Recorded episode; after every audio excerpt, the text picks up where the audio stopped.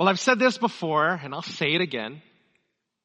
What you hold in your hands, this book called the Bible, is an ancient collection of writings that we have read and that we have seen become the greatest bestseller of all time.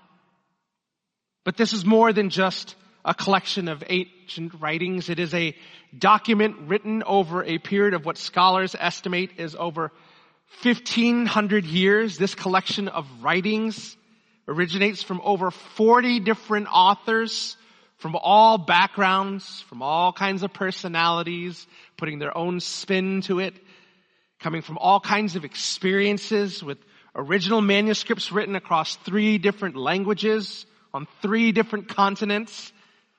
And despite all of these facts working against it, each portion of the scripture fits together into one cohesive story, like any good story. And if you don't know this is a feat to be marveled at, how many of you have seen movies where they have part 1 and part 2 and part 3, and as it goes on and on, you're like, I don't know how this connects with part 1, and this just seems like a film among itself, and right? So when it comes to the idea of even writing a good story, the fact that over 1,500 years, 40 different writers, one consistent, coherent theme communicated through an appropriate beginning and a logical ending, you'll know that this is a feat to be marveled at.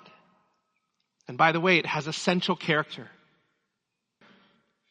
And for those of you who've read the Bible from cover to cover, you'll know that the most consistent theme in Scripture is that no matter how hard people tried to keep God's law, the chosen people of God always did what? They fell short. They could not save themselves by their works because salvation through the law required perfect obedience. And this is the theme that the Apostle Paul was alluding to in his letter to the church in Galatia. He said, "For all who rely on the works of law are under a curse, because it is written, everyone who does not do everything," everyone say everything, everything written in the book of the law is what? Cursed. Now this truth was the understanding and the burden of their need for a Savior that a God-fearing Jew bore. And it is why they desperately awaited a Messiah.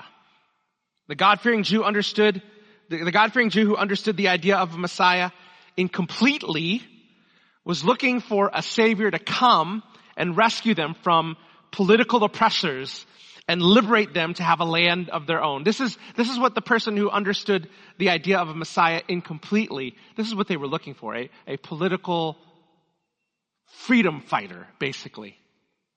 But the Jew who understand all of what the law and the prophets spoke about the coming Messiah would know exactly what Matthew was trying to communicate from the very beginning of his gospel when he wrote this. You remember in Matthew 1, it says, "But after he had considered these things, an angel of the Lord appeared to him in a dream, saying, 'Joseph, son of David, don't be afraid to take Mary as your wife, because what has been conceived in her is from the Holy Spirit.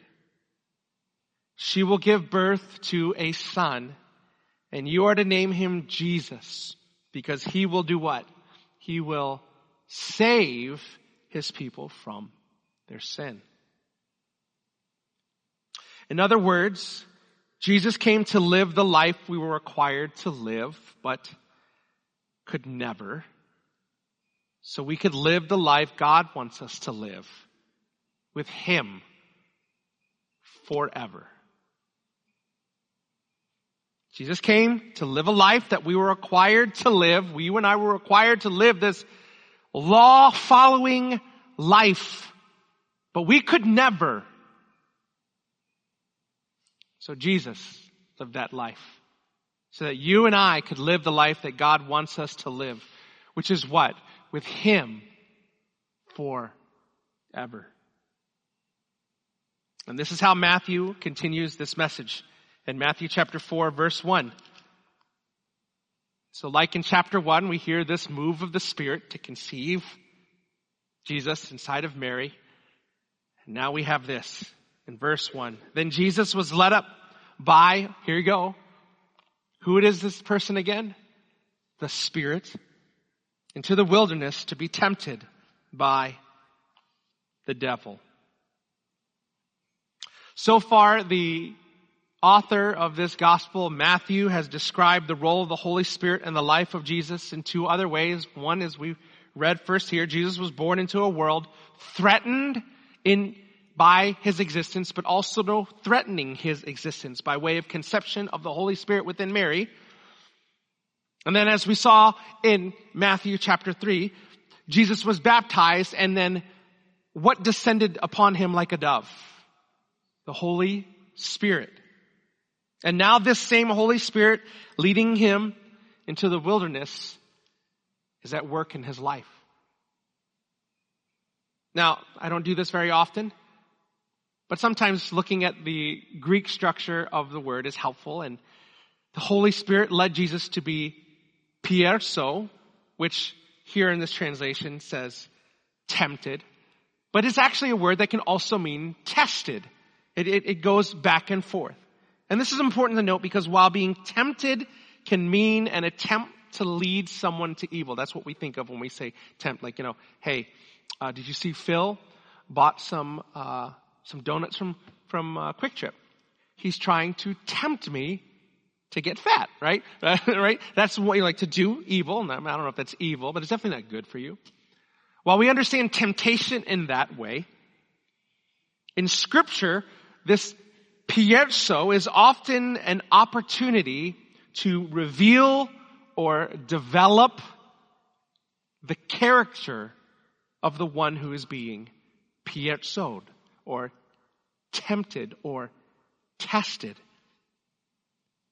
In Genesis 22 verse 1, God tested Abraham's faith and obedience. Remember when God told him, hey, take your son up to that mountain and sacrifice him. And he tested him to see if how far would he go? Of course, he didn't have to sacrifice his son, but he passed the test. In Exodus 20:20, God tested the people of Israel so that they would fear the Lord and not sin. And even in the New Testament, in John 6, this just wasn't an Old Testament idea of like God testing people. In the New Testament, we actually see Jesus testing a guy by the name of Philip, testing his faith before he performed the miracle of feeding 5,000 people with a young boy's lunch. What, 5 loaves and what? 2 fishes. So what does this temptation or testing of Jesus look like? Well, that's what we're going to read today, verse 2. After he had fasted 40 days and 40 nights, he was hungry.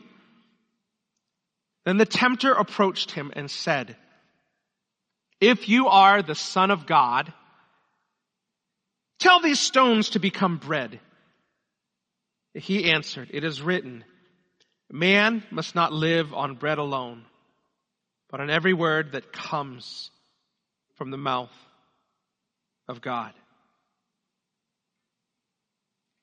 So here we have this first temptation of Jesus that is really an appeal to every human being's inclination and desire to be their own savior, to be the ruler of their life, to be the one who can give them what they need. And how do I know this? Why? Because this is the popular thought of the world around us. No one can make you happy but who? You. Right? Who's the master of your fate? You. Right? And so the devil tempts Jesus to do for himself what only God can do. But unlike the first Adam and Eve, Adam, who was drawn away by his own desire, Jesus would not give in to temptation. This is why the Apostle Paul called Jesus the second Adam. If you look at 1 Corinthians 15, Paul goes into this whole theological exposition of how Jesus is this second Adam. It's very interesting. And this is a theme throughout the scripture that unlike the first Adam who was enticed by his desire, Jesus, when tested, was better. Jesus resisted temptation with God's word, quoting scripture. In response to Satan's temptations here, he quotes Deuteronomy 8:3. In the next temptation, Jesus quotes from Deuteronomy 6:16. In the last temptation, Jesus would quote from Deuteronomy 6:13 to 14. I put this up here just in case if you don't have one of those cool Bibles that has all the cross references in there, you can go ahead and check this out. It's very, very, it's a great thing. You should just take a look at these passages of scripture. So what are these things that Jesus says? Well, let's look at the next temptation. Then the devil took him to the holy city, verse 5, had him stand on the pinnacle of a temple and said to him, if you are the Son of God, throw yourself down, for it is written. Oh, Mr. Devil, I see what you're doing. Now you're trying to throw the Bible back at Jesus' face. Okay. For it is written, he will give his angels order concerning you, and they will support you with their hands so that you will not strike your foot against a stone. Jesus told him, it is also written, do not test the Lord your God. Now, I find it very interesting that what Satan here does to Jesus is not very that much different from what some people who want to appear religious but are really living for themselves do. And what is this? Well, they take something that the scripture says, right? They look through the scripture and they find something that serves their own purpose, their own desire, and their own belief about what they think God is like and how a Christian should live, because they consider themselves a Christian because, you know, all the other religion just seems kind of weird. And, you know, I'm American, and so, you know, I'm kind of Christian, and that sounds right. And Jesus is a loving guy, and I think I want to follow a guy named Christ because he loves everybody. And so what I'll do, instead of reading the scripture and letting it tell me how I am supposed to live my life, I'll assume that God is probably in line with how I'm thinking anyways, because, you know, I'm pretty smart. And so, you know, I've been to Sunday school sometimes. And so I have these ideas, and I have this thing that I want to believe about who God is and how I'm supposed to live. And so I look through the Bible, and I'm like, oh, there it is. There's the thing to prove what I believe about myself. And they take something the scripture says out of context and use it to serve their own purpose. And in this temptation, the goal wasn't to get Jesus to prove that he was who God said he was, to prove that he was the beloved Son with whom God is well pleased. So when he says, if you are the Son of God, he wasn't saying, I don't think you are. What he was doing, he was trying to tempt Jesus to do something that wasn't in God's plan. As one Bible scholar would put it, it was temptation to use his sonship in a way inconsistent with his God-ordained mission. It's not unlike many of the storylines you find in popular movies. You know, the son of the prince, he has his own life now. And he has this friend that says, you don't have to live your life your dad's way. You can live your life your way, right? He's like, yeah, you're right. I am the prince. I can do what I want. And, you know, movies twist it to make it look like, you know, the father who wants him to be the prince, that's a really bad thing. And like, you should let him go ahead and be an artist, right? You should let him be an artist. But this is the way the devil perverts the truth about God. And he tries to convince Jesus, hey, you're the Son of God, aren't you? Yeah. Come on. I mean, you can do this, right? You could throw yourself down. I mean, the scripture says the angels are going to come and catch you. I mean, if you can do this. He was tempting him to use his sonship in a way that was inconsistent with God's ordained mission. I wonder if you've ever been tempted in this way. I wonder if you have ever been tempted to use scripture out of context in a way to support a desire that really didn't come as an outflow of God's ordained mission for your life. I remember there was a young man in a youth group that I was a youth pastor over, and he was in love with this girl. It's actually another youth leader. And he came up to me and was like, "Hey, Phil, you know so-and-so, you know, I just been praying. I really like her. And I was praying to God to show me a sign, whether she's the one. And I was praying and I was going through my Bible and I randomly opened up to Deuteronomy 21. And Phil, do you know what it says in Deuteronomy 21? It says this: if you see a beautiful woman, take her as your wife. I think God wants me to marry her. I think God. I will let you know it did not turn out that way. But you've heard people say things like this, right? You've heard people say things like, you know, I've been feeling a lot of pressure recently about some decisions in my life. But you know, I read this verse that says, God knows the plans he has for me, plans to prosper me. So anything that doesn't lead to prosperity must not be from God. And I'm going to let you know, sometimes God leads you down some paths that don't look so prosperous for you in the moment. But God's will is to prosper you eventually. And so sometimes people take scripture out of context. Some people, they say things like this, you know, God will build his church. That's what the scriptures say. So I don't have to be someone who invests my life in seeing God's church grow, because it's going to grow, right? And if you don't believe that, then you're not really scriptural. Or some people say, I'm a Christian and the Bible tells me that if God will forgive me, if I confess my sins, then I don't have to work so hard to be this holy person, you know. I don't have to work so hard and stress about, you know, these desires I have that are incongruent with God's standards. I don't have to work so hard. I mean, God's going to forgive me anyways, right? And so all I need to do is just love him and love others. And I mean, God knows I'm imperfect anyways. There's no need to be holy as, oh wait, that's what Jesus said. Be holy as I am holy. The good news, by the way, is that Jesus showed us how to fight temptation. How to fight the temptation to misrepresent God's word in our lives and misuse our identity in Christ for our own personal fulfillment.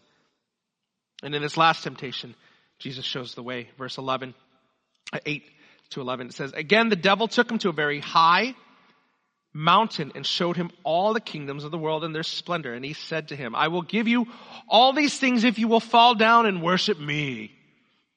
Then Jesus told him, go away. That's how I think he said it. Go away, Satan, for it is written, worship the Lord your God and serve him only. Then the devil left him and angels came and began to serve him." If you read the New Testament, you'll know Paul talks about this a lot. Jesus talked about this idea of one day his kingdom will be established on the earth. The book of Daniel tells us about this. Particularly and specifically, Paul in Philippians chapter 2 tells us that Jesus Christ will one day rule over the whole earth. Philippians chapter 2. You could take a look at that. And so if this is true, that Jesus will eventually be the king who rules over everything, over all the earth, then the question is what was wrong? What was really wrong with Satan's offer to give Jesus all the kingdoms of the world? Like, what was wrong? If Jesus is going to be the king anyways, what was wrong with Satan's offer? Well, first, Satan was challenging Jesus' obedience to God's timing. He was telling him to doubt God's timing by telling him, hey, what are you waiting for, Jesus? Look, I know God the Father. Like, he's got these plans for you, and I don't even know what they are, because he didn't know. He didn't know death was going to be the way that Jesus would conquer death. I don't know what the Father has from you, but it looks like, I mean, he brought you to earth as a baby. And you're like 30-something now. I mean, don't you deserve to be king now? Hey, I can make you the ruler over everything. Like right now. I can give it to you right now. Why wait for Dad? We can do it right now. In other words, Jesus was tempted to believe. Jesus was tempted to believe that he would know better than God did about the timing of his life. Second, Satan was suggesting that there was a way Jesus could establish his rule on earth by sidestepping God's plan.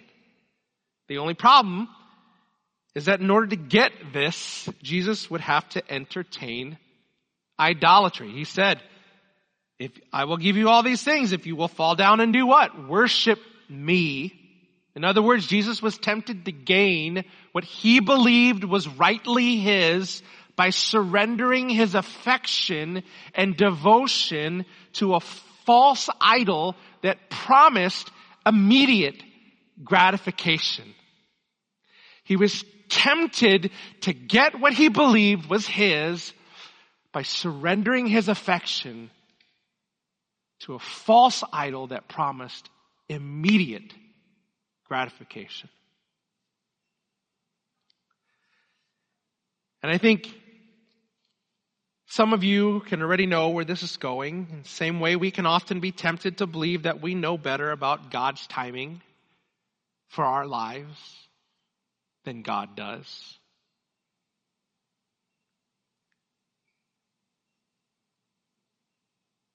And so what do we do, though? Like, what do we do with Matthew chapter 4? Is this in some way a demonstration of how followers of Jesus are to resist temptation? Maybe. There are some elements of that here, but Jesus and the apostles talk more specifically about resisting temptation in more detailed and helpful ways in other places. There's definitely better places in the scripture to talk about this idea, like how do we defeat temptation?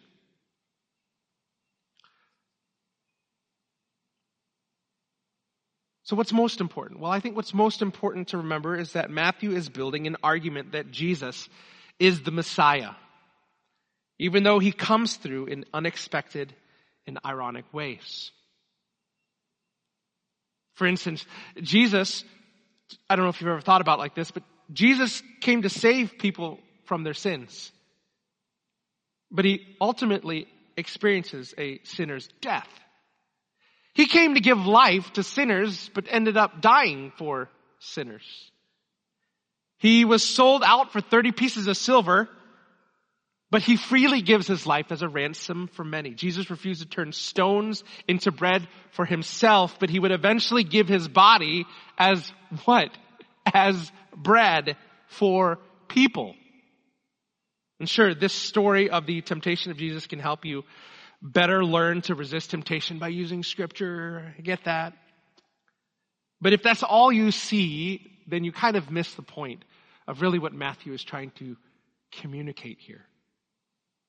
The point of the story is that Matthew is proving that where we all fail to succeed, Jesus is victorious.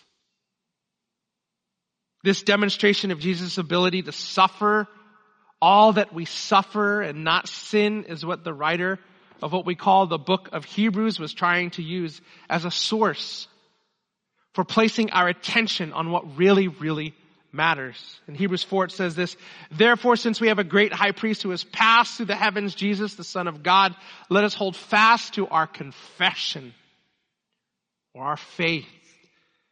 For we do not have a high priest who is unable to sympathize with our weaknesses." Who is this high priest? Jesus. "But one who has been what? Tempted in every way as we are," and here's the kicker, "yet without sin." Oh, God, thank you so much for sending your son who would live the life that we could never live so we could live the life you want us to live. Thank you, Lord.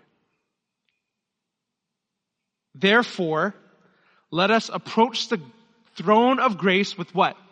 Boldness. I like how one translation says this. Let us approach the throne of grace with confidence, so that we may receive mercy and find grace to help us in time of need.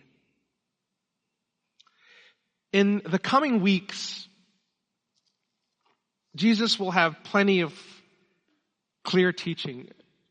Trust me, as we move into what is popularly known as this Jesus Sermon on the Mount, we're going to come, like literally week after week is going to be bangers, as the kids would say, of instructions about how you and I, who are followers of Jesus, are to live. He will be giving a great dissertation, as some Bible scholars say, of the ethics of the kingdom. And we're going to find all about that. In a few weeks, we're going to learn all about how those who desire to follow Jesus should live and how they should view the world. But today, before we get there, and in vein with what I think Matthew would want his readers to do before they got to all the teaching of Jesus, Matthew wanted people to see that Jesus was worthy of praise, that he was strong enough to save, that he is the Messiah, and that he is the one worthy, the one we can go to boldly and confidently for the grace and for the mercy that we are looking for in our lives. Before we seek the change, we need to know that Jesus is strong enough to see our weaknesses and our pain, and he's strong enough, and he's willing enough, and he's loving enough to love you where you're at so that he can take you where you can never take yourself to go. He is willing to forgive you. He's willing to extend his mercy to you. He is the Messiah. You have tried to resist the temptation. In fact, a lot of Bible scholars, I didn't really want to go into it, but it's a really huge part of it. There's a lot of parallelism and all this imagery between 40 days and 40 nights and starving and, blah, blah. This idea that there's this parallel between how the Israelites just consistently let Jesus down. 40 days, 40 nights represents the 40 years running, and then all this stuff. And there's this idea, but there's this consistent theme that Matthew was telling his readers who were Jewish, and which I didn't really go into it because we're not Jewish, but here's the basic concept. We will try in our own power to meet God's standards, but we will never do it. But Jesus did. And I could tell you that the Bible is about you, but that won't help you love Jesus more. Which is why I love telling you that the Scriptures is about Jesus. And you can learn to love him more if you read it that way. And Matthew is trying to tell us that today. And I want to encourage us to do what Matthew was trying to encourage his readers in the same way that the writer of Hebrews was trying to encourage his. Let us approach Jesus with confidence. Let us embrace him as our refuge, as our strength. Let's embrace him as the lover of our souls, the healer of our broken hearts, and the only one who can forgive and restore us from our sins. That's good news, my friend.